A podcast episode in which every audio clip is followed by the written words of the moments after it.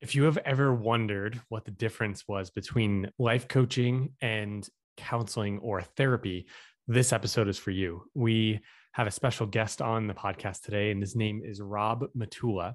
He's a clinical counselor from BC, Canada, British Columbia, Canada.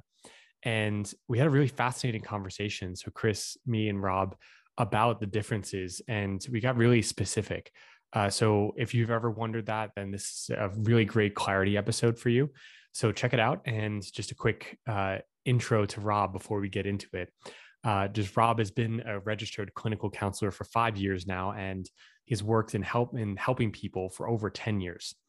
And Rob typically typically works with clients on work work related issues, stress, anxiety, depression, PTSD, communication, and career development and he really meets people where they're at in his work. And Rob incorporates a variety of modalities in his work, including acceptance and commitment therapy, cognitive, cognitive behavioral therapy, and something called EMDR as well. It's called eye movement desensitization and reprocessing. And he uses all that in his work with his clients, depending on their needs and issues. And yeah, so it's really great to talk with someone who has this uh, kind of clinical background. Because obviously, if you've been listening to our podcast for a while, we more tend on the side of life coaching, really in advice of that light, because it's much more uh, wide. It can be applicable more widely. Uh, the best way I can put it. But as you will get into this with the episode with Rob, that you'll get to see the clear distinctions of like where uh, having th- getting therapy or having a, a counseling session with someone is even more beneficial. So dive in. Hope you enjoy it, and we'll talk soon. Welcome to the Science and Spirituality Podcast, where we dive deep into universal spiritual principles and ground them in modern science. My name is Chris Carden. And my name is Kevin Carden, and we are committed to simplifying the spiritual side of success for you with easy to understand scientific research so you can walk away with practical tools to create radical transformations in your life. Let's get started. All right. So let's get into this topic. And uh, I'm looking forward to talking with you, Rob, about the difference in uh, between life coaching and therapy, because I have some idea myself since I am a certified life coach. And um, and Chris, I know you've you've been to some therapy sessions. So like it should be interesting to hear from your perspective as well, Rob, is like your professional side of it as a therapist of like how to, you know, or how like what the difference is and how to tell the difference and also like I think what's the most question already I know I'm going to ask you, Rob, is like how to know of like what you need the most, you know? Mm-hmm. Um, so, cause I know our listeners, like some of our listeners might benefit from one or the other or both. Mm-hmm. So yeah. So right. first off, welcome right. to the podcast, Rob. I'm so yeah, happy to have thanks you. for having me. Yeah. Yeah. Awesome. Well, let's uh with beginning this uh as I shared with you. I'd love to for you to just share a bit about yourself of like your story and like how you got to where you are today as a therapist and like where you work and obviously all that. So anything you want to share? Yeah. So um, yeah. So I'm I'm like in British Columbia, uh, where I'm from, British Columbia, Canada. Uh, I'm based out of um, Burnaby, which is just a few kilometers away from Vancouver. Um, but I um, yeah. So I'm a registered clinical counselor. I think in the States, it would be something equivalent to a licensed uh, mental health professional or a licensed mental health counselor, mm-hmm. probably be the closest equivalent.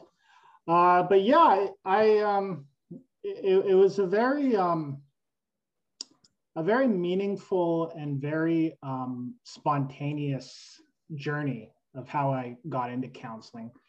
Um, you know, I was, um, you know, I grew up in in a family, especially on my dad's side, where there was quite a lot of mental health issues.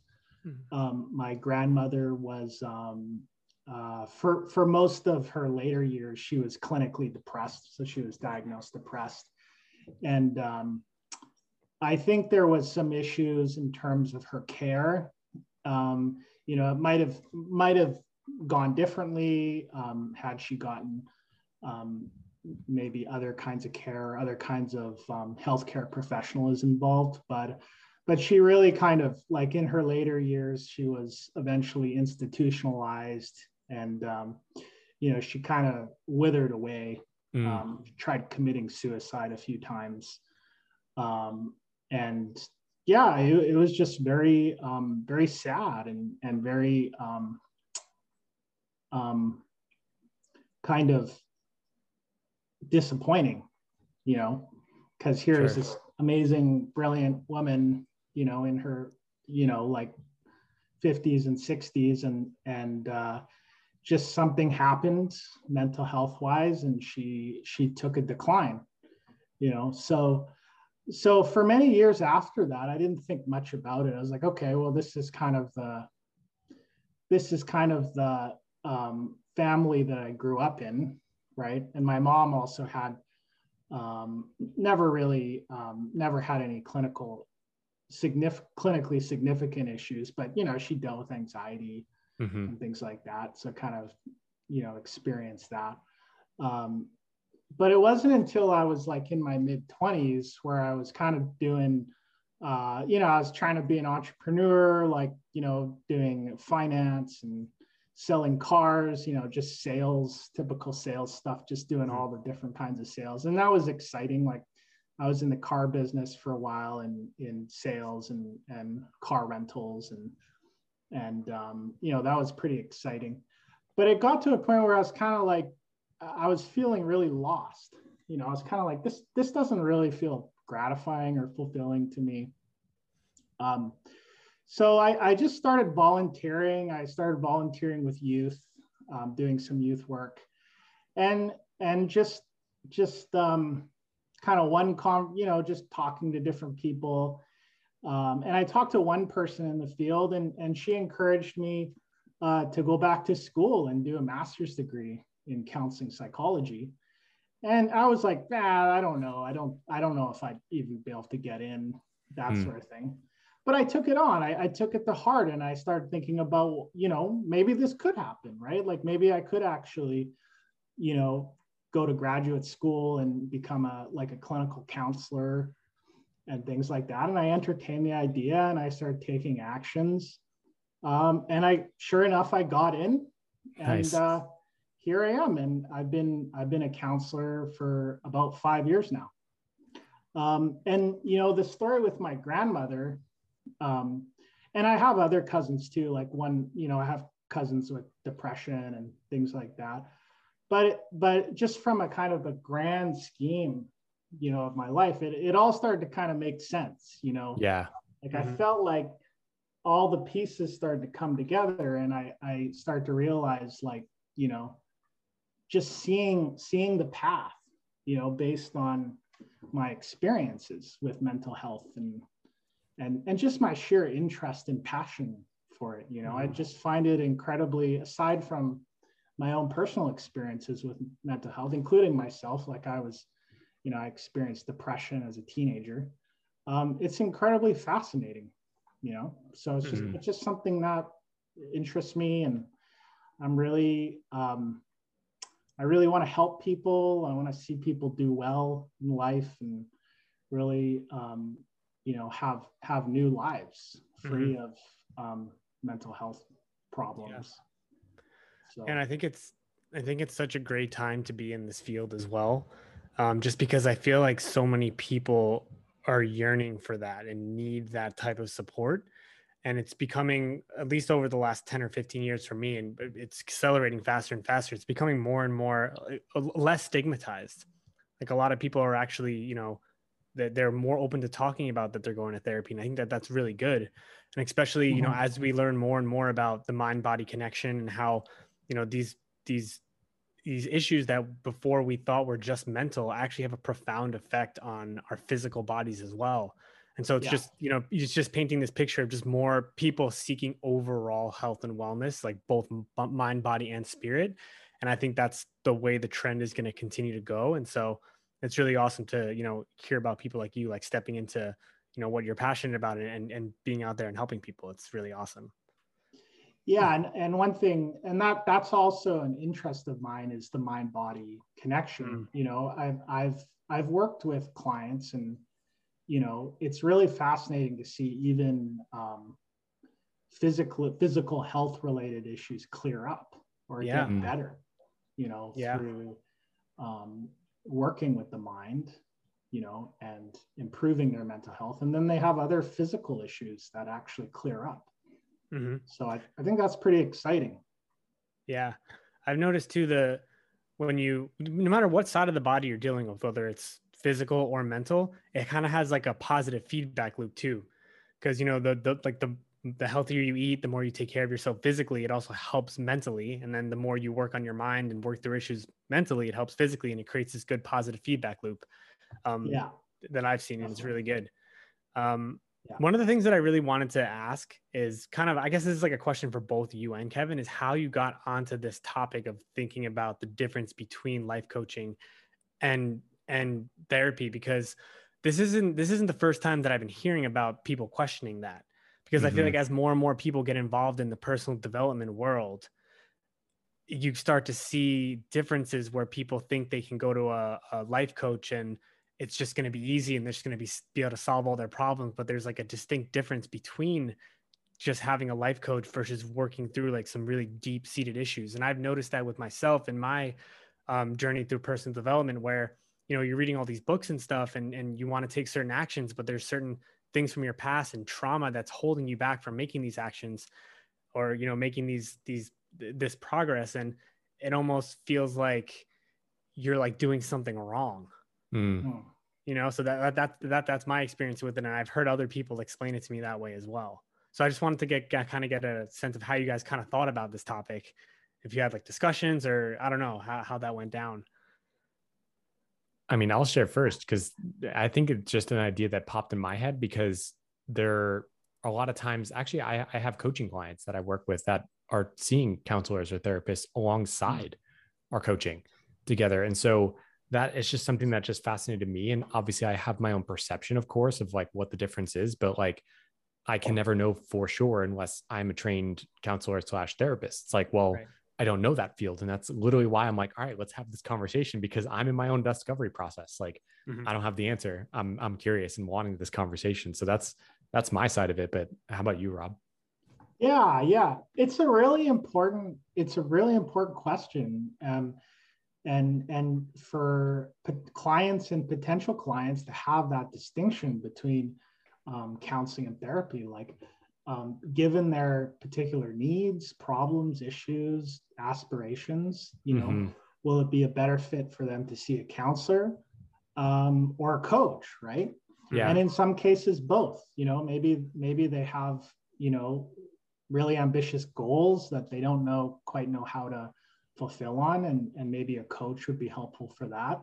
Yep. And at the same time, maybe they are struggling with some, um, you know, some mental health related issues that it would be beneficial to see it um, you know a trained therapist mm-hmm. Mm-hmm.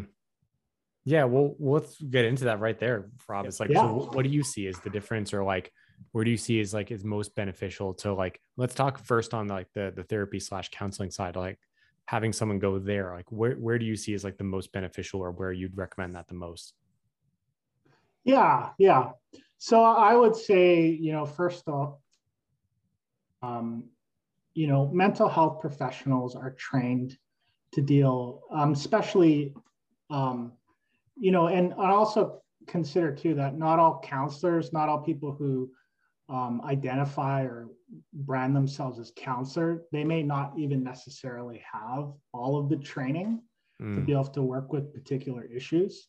Sure. Um, but I think you know anything in the in the area of anxiety, depression, or getting into more clinical clinical disorders like obsessive compulsive disorder, um, you know, generalized anxiety disorder, social anxiety disorder, um, and then you know there's personality disorders, you know, like borderline personality disorders. I, I would really strongly recommend against seeing a coach mm. if that is the particular issue that they want to work through. Mm. Um, I, I, think probably most coach, and I think most coaches would freely admit that. Yes. You know, they just they don't have the they don't have the knowledge, the understanding. They don't have the um, they're not trained in the interventions that are evidence based and that are um, appropriate for those particular issues. Mm. Yeah. Yeah. I, I, think I think that's a really important point. Um, because I know Kev, I know um, during your training, like I know Mary does a okay, I, I'm I don't know, an okay a pretty good job at doing this where she's she's very particular about referring out. Yep. But I feel like sometimes it's if you're not specifically trained on it, mm. you don't know maybe when to refer out versus when to continue going with a certain client. And I think for coaches, I don't know if we have any coaches who are listening, but I think that's a really important distinction to make where it's like you, by continuing to to coach someone or to continuing to push someone, you might actually cause them more harm if what they really need is specific evidence-based interventions like you were saying, Rob. So I think it's a it's an important distinction to make as more and more people become life coaches because I, I, feel like the industry is booming and some people might not get the the uh, training on when to refer out or, or just they might not know and they might be pushing their clients in a way where it may not be the healthiest way for them. So I think it's really important, you know, as this industry gets bigger and more and more people seek out coaches that that distinction is clearly made. Definitely. Yeah. Yeah, and that you're right, 100%. Like my mentor, Mary Morrissey, she, and, and my training as a coach, like certified by her company, is very clear. Is that if you notice, and, and actually, it's it's a part of um, a contract within my coaching contract that I, I send to all my clients. Like when we first begin working together, I let them know it's like it's within there. that says like this is not mental health counseling or therapy. Mm-hmm. Like that's not my my zone of genius. It's not what I'm even trained in at all it's it's something completely different and that if that's like the main focus or if it's like a major part of what you want to change then like we might not be a good fit to work together mm-hmm. like actually um i remember just uh it was a month or two ago i had a call with actually one of our listeners because many many people uh, from this podcast like they they'll book a call with me but like i had this conversation with a woman and it, it was very clear in the very beginning as I was asking her about her challenges, what she's going through right now, what she wants to change the most. It was mainly about healing. Like she she had some like mental health challenges, like knowing that she just wanted to like feel uh like herself again in that way, but like didn't really like she she didn't really have a focus so much on the vision of like where she wanted to go, like her like big goals or dreams. It wasn't so much on that. It was more of like healing within and like taking time for that. And so I I told her like I actually stopped the call and was like, look, like just so you you know, like this is who I am. I'm a coach. Like if we're not talking about like a vision of like something you want to create in your life and you're feeling like you what you need most is that kind of help in terms of healing, then I'd I'd be happy to let you know about someone I know mm. and just like tell you about them and like what I think would be best. Like I fully, fully support that. And I, I think you're right, Chris, is that not many people in the industry yet like as life coaches know that or at least they're not trained on that to like notice those signs of like what um what would be best for someone i think it comes back to just like just knowing in your gut like it's a mm. feeling that you get like but on top of that of course like what someone yeah, says yeah. to you like if someone says like yep i'm depressed and like that's the one thing i want to work on is like all right like i i might not be able to help you because mm. i'm not a medical professional yeah in that way as a i guess as like a to piggyback onto that question um, for for Rob, um, what's your advice, I guess, for someone who because everyone experiences feelings of anxiety and depression, you know, as they, it's just part of life. But how do you how, like? I guess tips for someone like how do you know when you should probably start seeking out some more professional help versus this is just kind of like a up and down, you know, of day to day living in the stressful world that we live in now. Right, right. What is it like? Um, you know, normal everyday stress, yeah. anxiety, or, or even like feeling down, mm-hmm. things like that. Maybe it's not quite depression, but you feel down, yeah, um, or low, um, versus you know something that you know may benefit you to see a therapist.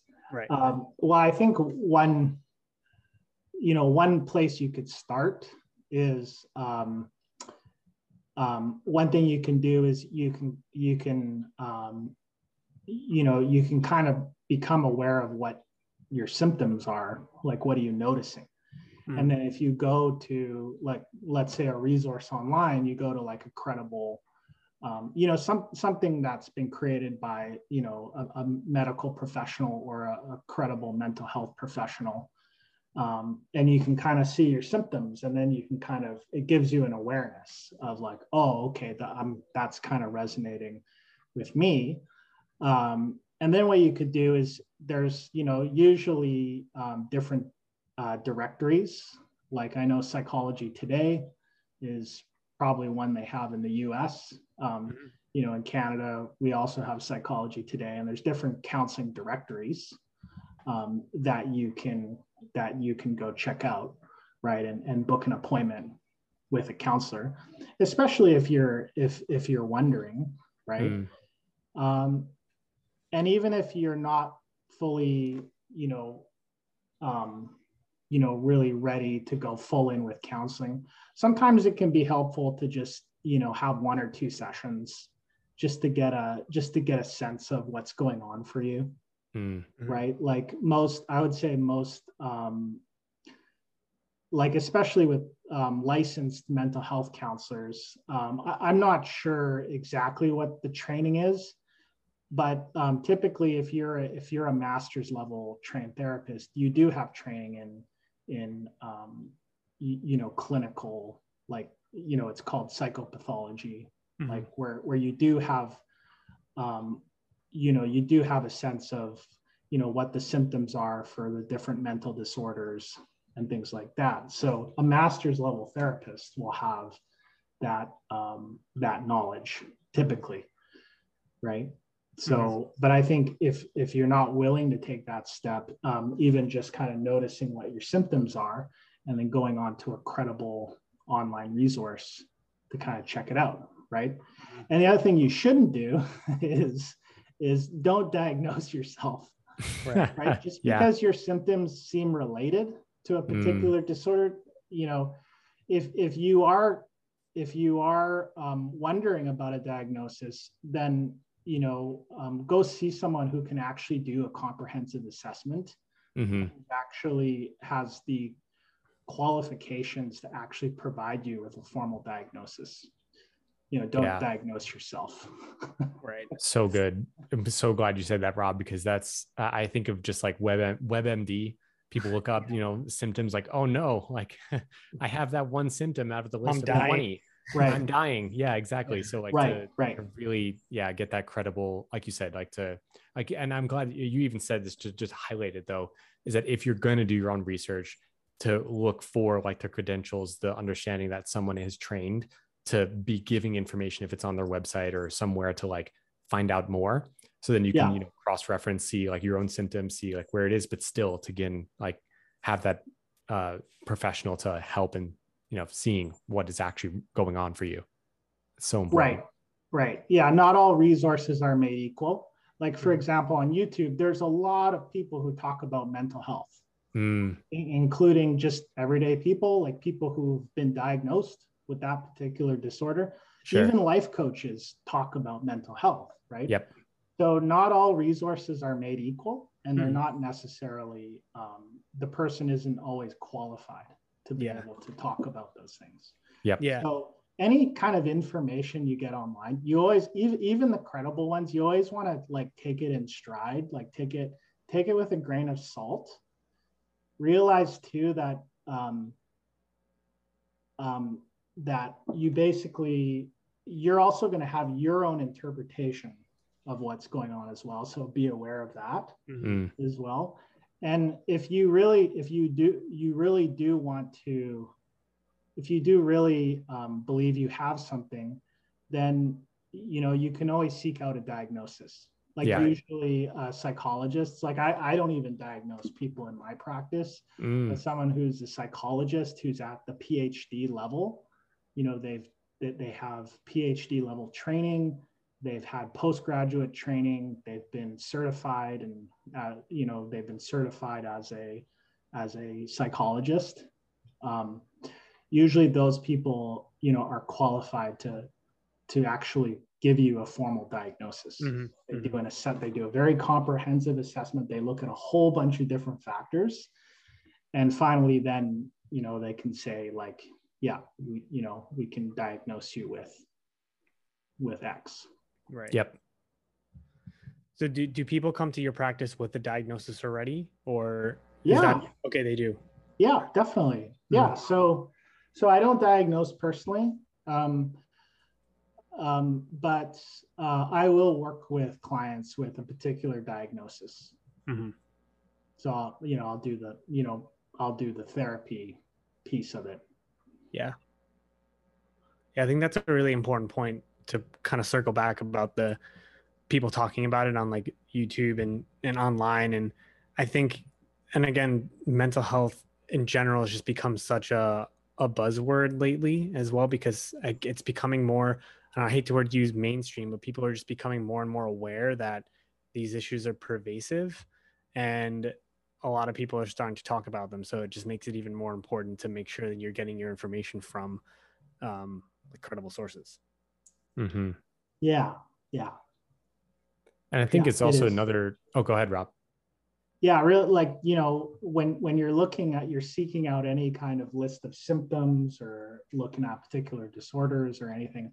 Yeah, always always take a take it with a grain of salt. Like you, you can be aware of what's out there, but don't don't make it into a definite. Don't then have a definitive statement that I have this. Mm-hmm. Right. Yeah. You want to if if if you are really concerned about that you do have a particular mental disorder, then you want to seek out um, actual an actual comprehensive assessment to determine that with a with a trained psych professional psychologist. Mm-hmm. Sweet, yeah, love that advice. The the one thing I was going to add because um, Chris, you saying is like, yeah, it's become more pervasive. Just I think the awareness is growing yeah. you know, about mental health. But I think another piece of this is also that it is real. You yeah. know, that like I think there was like, and this may, maybe just my own awareness of it, but like I'm thinking that just in the past decades that like it was just written off as like, oh, that's you know, it's just a phase or that like it's not real or that um but like people I think are becoming more aware so that all right, there is something real to this. There's some challenge I'm going through and that again, like life coaching might not be it. Like the actual thing that you need to then shift that kind of experience that mental health challenge that you're facing. So yeah like it's it's so important to take the steps like you said rob because otherwise then you're just you know throwing you know a dart at a dartboard hoping to hit the center of like all right this is exactly it because it's like it's just most by luck or chance that like you're actually going to diagnose yourself well which is not right anyway because like you want to have that professional opinion like the formal diagnosis as you said so that you know what you're working with so it's not just like guessing or looking at symptoms and saying like, all right, maybe this is it. Yeah. Yeah. Yeah, exactly. Right. Yeah. I mean, it takes um, to become a psychologist, like I would say the majority of psychologists are at the PhD level. Mm-hmm. Right? It takes years and years of training and clinical experience and, and supervision and things like that um, to be able to really, you know, in a very um, accurate way to be able mm-hmm. to diagnose people. Mm-hmm. So, yeah, and you know, just to touch on, you talked about the realness of mental disorders. I think um, the advances in neuroscience are really legitimizing the mm. existence of mental disorders, mm-hmm. right? Like one example that comes to mind is um, there's a type of mental disorder called um, DID or um, dissociative identity disorder. So this was um, uh, formerly known as multiple personality disorder, uh, but then they realized that calling it a personality wasn't quite right. Um, so now it's called dissociative identity disorder.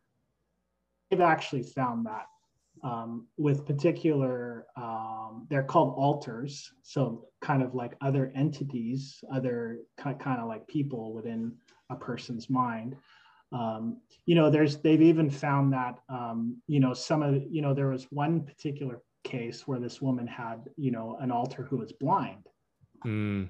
who you know, and you know so so they're like okay well you know so really what they did was they um, you know they put her under a brain scan um, during the time that she was in in this blind alter like she was in the state of this blind alter and they actually found that there was there was there was actually i don't know if it was no activity but there was certainly a reduced activity in the occipital lobe mm. So she actually probably wasn't lying about like she, she actually had like the the the um, the brain scans actually showed that there was a change in activity in the occipital lobe which is the part of your brain used for vision. Mm. so it's pretty, it's pretty wild. It, so I, like yeah. yeah it also just like shows like the power of the mind too as well that you can you can when you, you can like think of you can like think about something so much that it can become part of your experience. Like all like it seems like that's what was happening with her like like when she was going to this alter her occipital lobe literally changed. The activity right. in that literally changed. I um the I, I i read a lot of books by do you know who dr daniel amen any chance? Uh it sounds familiar. Yeah he's he's um he's in like the united states and he has a bunch of these clinics around the country called amen clinics and he does um, brain oh, okay. Yeah. He does brain scans on people, and it's mostly to see like blood flow in specific areas of the brain while they're in the scan. And he's he's he's made some like really cool findings about you know people who have like specific um, like personalities or who have like anger issues or something and he'll he'll do a brain scan and they'll literally be like reduced activity to, to specific parts of the brain or like blood flow and he'll you know do use diet and medication if appropriate to kind of increase the blood flow to specific parts of the brain and he's been helping right. a lot of people with that too. So the advances in neuroscience and imaging have definitely helped a lot with um, mental health for sure. Yeah, it just gives us a better sense of what's going on in the brain. Yeah, you know, it's just it's it's uh, it just gives us a kind of more tangible sense of what's happening, and it really has. I think it has more so legitimized the existence of of mental health issues like mental disorders um, because you notice differences. You see under brain scan that, that there are differences um, especially with like ptsd there's mm. quite quite different you know there's different ptsd and and something called dissociation dissociative disorders. Um, you do see kind of quite remarkable differences between you know what we call a normal healthy patient versus someone with PTSD and or you know or dissociation. Hmm. Are those two are those two disorders mostly caused by some kind of trauma? Typically, yeah. So PTSD is definitely caused by you know there is a there is a base it has a basis in trauma, um, and dissociation um, often follows from trauma. Right. Okay. And yeah. that's like the the reason I asked that is because I feel like most of the people that I have talked to that have um maybe some issue with le- the life coaching industry when they've or or personal development when they've been in it have experienced some sort of trauma. And so when you're going through specific like coaching exercises, it's like you're telling someone to do something, but their trauma is like preventing them from doing that thing because it's so like it's such a deeply ingrained thing and then they start to feel like something's wrong with them that they can't do it and then it, it kind of like the the experience of it just makes it feel like they're doing something wrong versus you know maybe they just need to deal with the trauma first so that they can healthily take those steps that the, the person that's coaching them is telling them to take um that that's like what i've noticed the, the biggest between like the it, the life coaching industry and, and therapy is the people who seem to need one or the other. It's like trauma is like a big thing. It's like if you've been if you've experienced some kind of trauma and coaching just isn't working for you, then maybe seeking out a therapist would be better. That's like what I've noticed in my personal experience. I don't know if you yeah either, yeah. Um, I think that's a good point. You know, like I think coaches have a certain lens, they have a certain framework with which they see a particular challenge mm. that a client is having. Um, like you know, um, you know, let's say a client is not doing their homework, right? Their their homework on a regular basis. So, um, you know, I don't know what, like, there are different ways of coaching, right? Different coaching modalities, right? But there's probably different approaches that you're taking. Um, but I think often with coaching, you're assuming that your client is a normal, healthy individual, right? Who's maybe just hmm. experiencing mm. a bit of resistance, right? Or just moving outside of their comfort zone. Um, but in other cases, you know, there could be a deeper root to that. You know, there there could be something going on. Uh, you know, the, I mean, it's it's a complicated issue because it, it may even have something to do between the um, the coach and the client, right? Like maybe there's a relational issue going on. You know, in therapy, there's something called transference, where the client may be transferring onto the helper um, something, you know, that could be getting in the way. Like maybe the coach reminds that person of um, their dad or something, and then they're they're bumping up against that. Mm. Um, but yeah, like often what can get in the way is previous trauma, right? That's why as therapists, we often, like I would say, uh, you know, a lot of therapists have a trauma informed lens with, with, with which they view their clients, right? It's, it's trauma informed, right? And, you know, discovering, you know, finding out, you know, you know, the trauma history of the client, you know, go, goes with you know having a trauma informed lens right um, and i think you know i mean i mean with the coaching that i know of because i've i've been a coach i've i've coached other people uh, I, I think it's just a little out of the scope of mm-hmm. yeah, of coaching you know it's it's uh um yeah yeah. I think that's a I think that's a good point, and just to bring to bring it back to what you, uh, something you specifically said about um, getting like a coach is I feel like a coach one of the main jobs of a coach is to bring someone out of their comfort zone, and that's I Kev. Would you agree that that's I mean that's pretty much like what a lot of it is because someone's in their comfort zone, they want to grow, they need to get out of their comfort zone in order to grow. Yep. People who have been through specific types of trauma, getting out of their comfort zone can feel unsafe for them, and so you can come up against like they, they'll have this you're trying to get them out of their comfort zone, but then their trauma comes up and it's like, I don't feel safe out of my comfort zone. And so they shrink back into their comfort zone and it feels like the coaching isn't working or there's something wrong with them yep. because they just can't do it. And I feel like that's like a specific, that's like a red flag where it's like, I think probably someone would need more in-depth kind of um, help with that versus just continuing to try to pull them out of their comfort zone. There's like a deeper rooted cause, as you were saying before, Rob. And I think, again, that's why I'm from the people that I've talked to, it's it's mostly trauma. That's kind of one of the bigger differences between whether you should be a coach, uh, get coaching, or uh, see a therapist. Yeah. Yeah. Yeah. Well, yeah, and and I think that's why, like, I would recommend coaches to really develop a really good habit of referring, you know, yep. and, and and having, uh, you know, being able to refer out, right? Mm-hmm.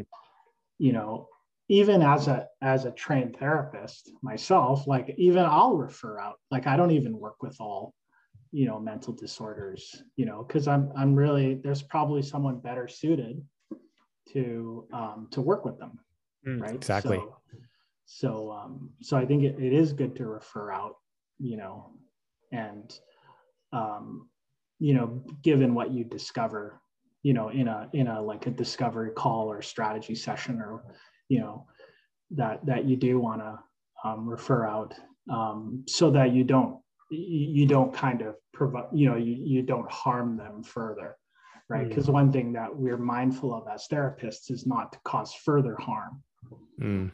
right so that's just an ethical consideration yeah, yeah.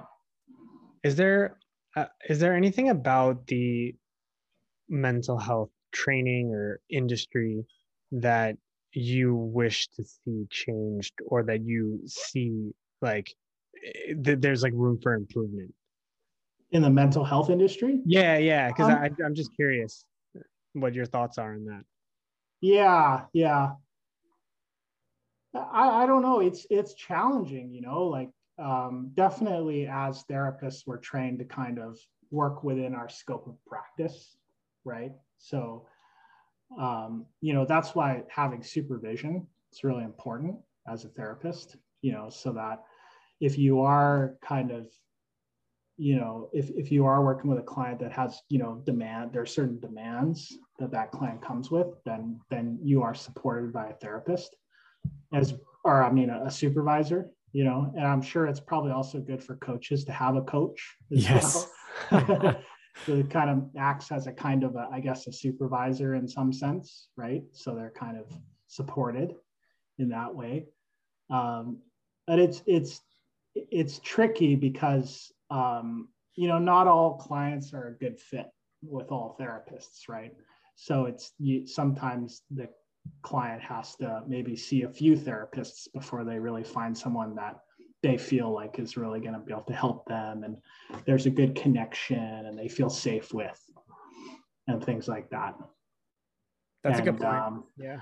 you know i i always like you know if a client doesn't feel like i'm a good fit for them like i'll i'll, I'll always talk about okay like well i can refer you like i let them know their options right away and um, just so that the client is so the client's taken care of if they're not at least if they're not going to work with me then you know they're they have some direction um, for getting the help they need yeah that's a good point. and i was gonna i was gonna say um at least in my journey of um you know mental health and seeing therapists like that's probably one of the hardest things was trying to find someone who you feel comfortable with and who has like the specific tools to deal with what it is that you're looking to gain or improve on. And yeah. I feel it's probably the same way with coaches too. Oh yeah. Because um, I, I mean, I'm sure there's there's certain coaches that have that, that can help you and there's certain ones that aren't. And I think it's really important for people who are therapists and who are coaches to know that, you know, you won't be able to help everybody and that's okay. And for people who are looking for a coach or looking for a therapist, it's also like important to find the right fit and like yep. it's okay if you see a few coaches or a few therapists and it's like this isn't for me like that that's totally okay um because that that's been my experience with with therapists at least. It's like you know just because you go to one or two and they don't it's not a fit doesn't mean that you're not like you're not meant for therapy. It's just you, sometimes you just got to keep looking. So i just want to kind of preface that too because i think that's really important. Yeah. Yeah. Yeah well i you know be be persistent. Like keep you know seek out the help you know if you if you feel like you need it like if you're really dealing with a serious issue and it's it's getting in the way of your everyday functioning mm. like you find you're taking more sick days off you know not because you're sick but because you feel you know like there you know there's a mental health thing mm. going mm. on mm-hmm. um, yeah seek out help and be persistent you know another study that's found like quite a robust study is that you know therapy on average tends to be effective. Mm. more effect tends to be effective rather than not effective. So you know the therapy out there there's a lot of good therapists and a lot of good therapies out there. You know so sometimes it you just it just takes some persistent persistence like you know going out there and and um finding someone that's going to be a fit for you and their particular modality. Modality just means the type of therapy mm. they use um, is going to be a good fit for your particular issue as well. Yeah. There's something that you said, Rob, that just brought into my mind a, a quote that I actually just remembered of um, something that actually I, I use a lot when someone asks, like oh like therapy versus life coaching or like when i know that again like someone i'm talking with that it's like hey like i, I don't think that we're going to be a good fit that coaching is not for you this distinction really helps. And it, it goes with the word that you said before is that like when then someone's having a challenge right and they're they're noticing that they're not really being functional in their life like you know they're taking days off from work and like really like it's from the mental health challenge. Um, they reminded me of this quote and I believe it was I forget the gentleman's name who who I'm quoting, but he's uh the CEO, the founder of a, a very large life coaching company, like a company that certifies life coaches, and he's the one who came up with this, which is brilliant, which makes makes me believe that he is that kind of informed about like which is best for which situation. But his his quote was that therapy or counseling takes people from being dysfunctional to functional whereas life coaching helps people going from being functional to optimal. Hmm. like to in hmm. essence just taking like how you are right now but like just amplifying it when you're ready. Like because not everyone's ready for that kind of support or even wanting that kind of support. And i, I really see that in myself because i i have a coach like you said rob it's like coaches have coaches absolutely. Um and that's like to have it i'm, I'm not dysfunctional but i'm like functional and wanting to be more optimal in my life. And I think that's a it's, it's a simple way of putting it, but it does make it simple then to understand. I think the difference between it. Mm-hmm. But would, yeah, would you agree with that though, Rob?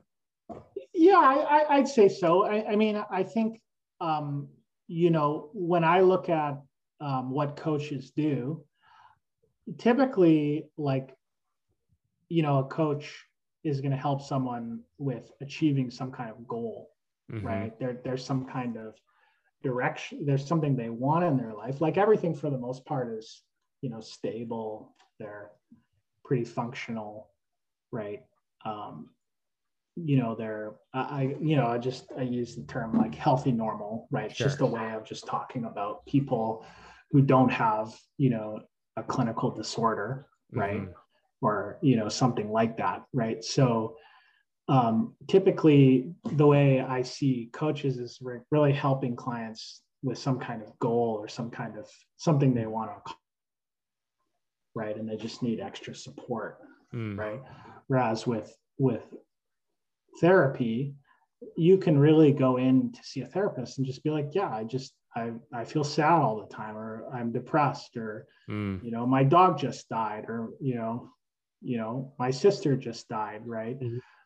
You know or uh, I've been feeling really anxious mm-hmm. right you know and you know a therapist will work with you yeah you know with those kinds of issues right yeah yeah I think um I guess kind of like what I'm getting from this conversation, kind of what I thought of, uh, believed before as well, is that um, coaching and therapy are a good match for each other. Again, but they're they're for very specific things, and I think the the thing as the as I guess mental health becomes more and more like people start caring about it more and more and more people start to seek out therapy, and as the life coaching industry grows and more and more people seek out life coaches, it's just really important that both people who practice those things know what they can help and what they can't help and know when to refer out. Because i think the the problem the problem that i'm, I'm seeing is a lot is with you know people go through like life coaching certifications that aren't up to par as kev would maybe you went through where you know it's months of training and a lot a lot where so you can get like a life coaching certification online for like 90 bucks now. Like if you it's terrible. like, i hate it. like, and and and some people believe that like a, a life coach is going to be able to solve all of their problems. And and some life coaches believe that too. They're like mm. yes I, I, like they, they're so willing to take on clients and they're like yes i can totally help you and they don't look at yeah. those issues and that's what's hurting i feel or that has the potential to hurt a lot of people and hurt the industry. Yes. and so i think that there is a place for both. It's just knowing when a client needs a specific modality or not but i definitely can see both of them working together really well. Yeah, and there, there's actually a, I don't know if you've heard, but the CBC, um, Canadian Broadcasting Corporation, they just came out with a, um, a documentary on life coaching mm. and, and actually addressing that very issue that, yeah, people can, for less than a hundred dollars, people can get a, a coaching certification. Yeah. And things like that. So, so that may be something you want to check out that documentary. For on, sure. Uh, on CBC. But the other thing, I think a good keyword here is evidence based, right? Mm. So there are therapies that are what are known as evidence based, right? Um, the American Psychological Association also has a list of them, they call them empirically supported treatments. Um, but yeah, these evidence based treatments, they've, they've been rigorously tested, you know, often multiple times, you know, through um, rigorous experimentation mm-hmm. right? Something called RCTs. Um, and they've been under, you know, they've, these, stu- these findings have been published. They've been under peer review. They've been reviewed by other, they've been under, you know, the scrutiny of other scholars and, and experts in the field. And once, once this therapy has actually gone through all the whole process without being weeded out by, by you know academics you know you know the scrutiny of scholars and it's it's been shown statistically to be effective only then it can be considered evidence-based mm-hmm. right so typically that's what therapists are utilizing in their practice what are known as evidence-based therapies or mm. the american psychological association calls them i think es empirically supported treatments essentially so for example, one type of therapy I use is called EMDR. You know, stands for eye movement desensitization reprocessing. And through a very rigorous process of experimentation, many studies over many years, it's been shown to be effective with treating like PTSD. Nice. Right? Yep. And the other thing with these evidence based treatments, it may work with one particular disorder, but not with another one, right? So mm. it's hmm. not, it, it weeds out this kind of idea that there's a one size fits all. Like you can do this one thing and it's going to work for everything. Yeah. That that gets weeded out in the in the experimentation process, right? Of yeah of, of actually establishing a therapy as evidence based. Mm. So, which is good because I, I don't think there's anything that's like a one size fit all like literally we're talking about anything it's like one main thing that's going to solve all problems it's, i don't think it is true there's going to one thing for all things. So everyone's problem is slightly different because of their own unique. lived experiences and stuff. Yeah, yeah. exactly. Yeah yeah. But that's definitely for you know um for if you want to be with a therapist who actually and and you can even know if a therapist has a specific type of formal training. Mm-hmm. evidence-based training right? Evidence-based yeah. therapy like like emdr right emdr is shown to be you know it, it's it's definitely um you know clearly effective yep you know in in terms of um treating ptsd doesn't work with everyone. Oh, you know, it doesn't. It does. It certainly doesn't. Not not. It's not a fit for everyone. It's not not appropriate for everyone to be doing um, EMDR or you know, especially with like um, people with more severe trauma. It's called CPTSD, mm. complex post-traumatic stress disorder. Um, you need a. You may need a more advanced level of training mm. to do EMDR with particular those particular clients. So, um, but yeah, typically when you work with a therapist and you know of their formal training in an evidence-based therapy, like then you know, right? You know that, um, you know, this particular therapy has been shown to be effective with this particular issue, right? Yeah. So it just it just kind of you can sort of um, you know in in the process of choosing a therapist you know you you kind of can uh, i guess you can kind of hit closer on the mark right? For sure. Depending on what issue you have. So, yeah. And i think i just like just as you're sharing that which is incredible and i'm so glad to hear i mean first off of that you share that so that i think some some people especially if they've never gone to therapy or never like sought that out or thought they needed it to like actually know that there's that kind of backing to it you know is really powerful. So and then also to then do your due diligence like you were saying before is like a main point of like when you do seek out a therapist if like you feel like that's what you need is like to to really do your research or like know that you're working with someone who's qualified.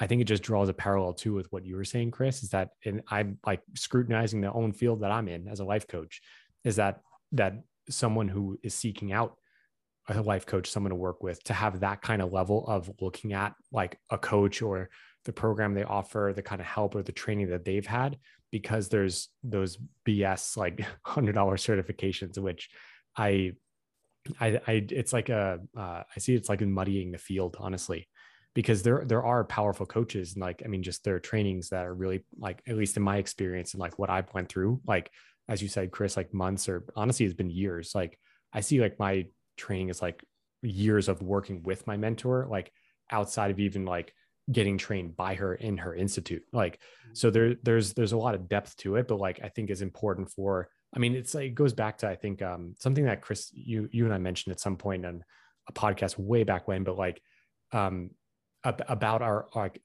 like clients or in essence uh, in essence like patients like in the healthcare field right is like taking on their own responsibility for their own health yeah in this case it's like you taking your own responsibility for your own life is like when you seek out either a therapist or a life coach or both that you're doing the work to to know is like what you're investing in it's not only the money but it's also your time and energy that you're trusting in someone to then help you is like that you know that they're qualified to help yeah. and that there's been that kind of evidence so I think it goes both ways in both industries. It's just that the life coaching industry, which I'll be the first to say, is like it's not that well.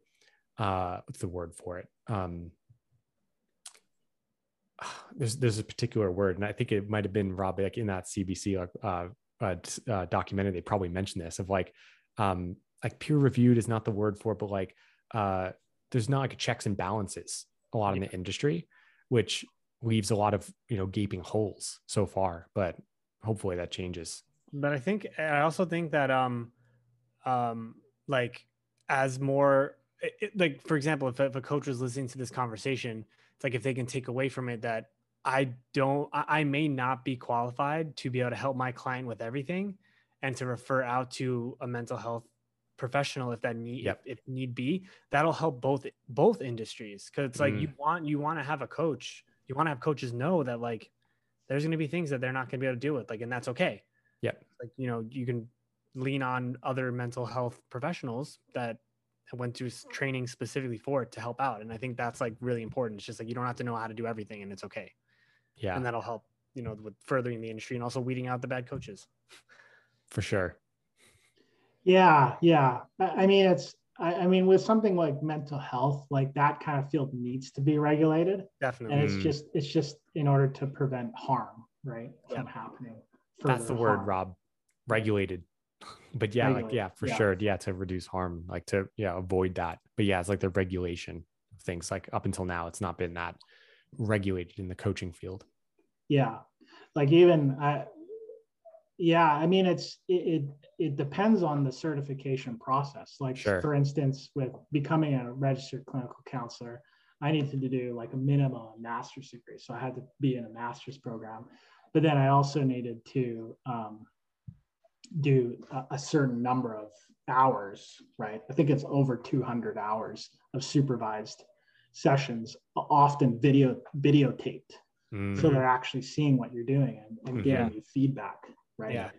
And and um, so you know, I mean, you're watching videotape sessions of someone working with a client, so you kind of you know you have a pretty good sense of mm-hmm. the quality of work that they're doing, right? And yeah. where they need improvement or they need to they need to adjust things.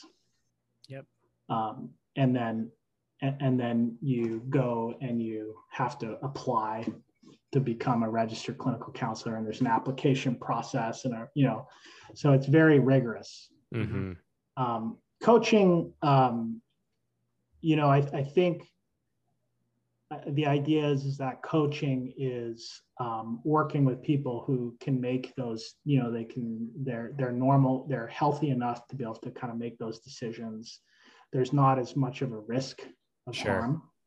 Yeah. Um, except when you do have a client who potentially does have a you know a clinical disorder um, but they may they may have a, a misperception that coaching is going to be appropriate for what yeah. they're dealing with. Right. Exactly. Which yeah that uh, it goes back to my the word that kept popping up when any of that like thought or that conversation came in is integrity. That's what I hold for myself is actually like it's it's only an integrity for me to like be aware of that and like then make sure and I check in if I have any sense that someone has like some mental health challenge like I let them know is like this is not you know counseling it's not therapy you might benefit from that more. And if we even go forward and working together I would recommend you have that along like therapy alongside working together which it's it's right. not very often it's rare that that happens but that has happened in my coaching practice. So yeah coaches take note. Yeah and within your community of colleagues like your community of helping professionals that you surround yourself with also have trained therapists yeah. in your community yeah right? You know exactly. and even even at the phd level because then you know they have even more extensive training like if you're if you can add to your community like psychologists yeah. things like that. And then, you know, they, they could probably support you in having clearer boundaries about who you mm. work with. Right? Exactly. And that'll probably also benefit you too, because mm. you are protecting your own reputation as well. Definitely. Right? But yeah. If you if you were to work with someone who probably it wasn't appropriate to be working with a coach on a specific issue and then they go and you know kind of speak negatively about you. So you're kind of, you're protecting your you're protecting yourself as well exactly your reputation. So it's yeah. good. It's not only good for the client as the coach as well. Right? definitely. Yeah. Well, beautiful. I think i mean chris do you have anything else you want to add or share?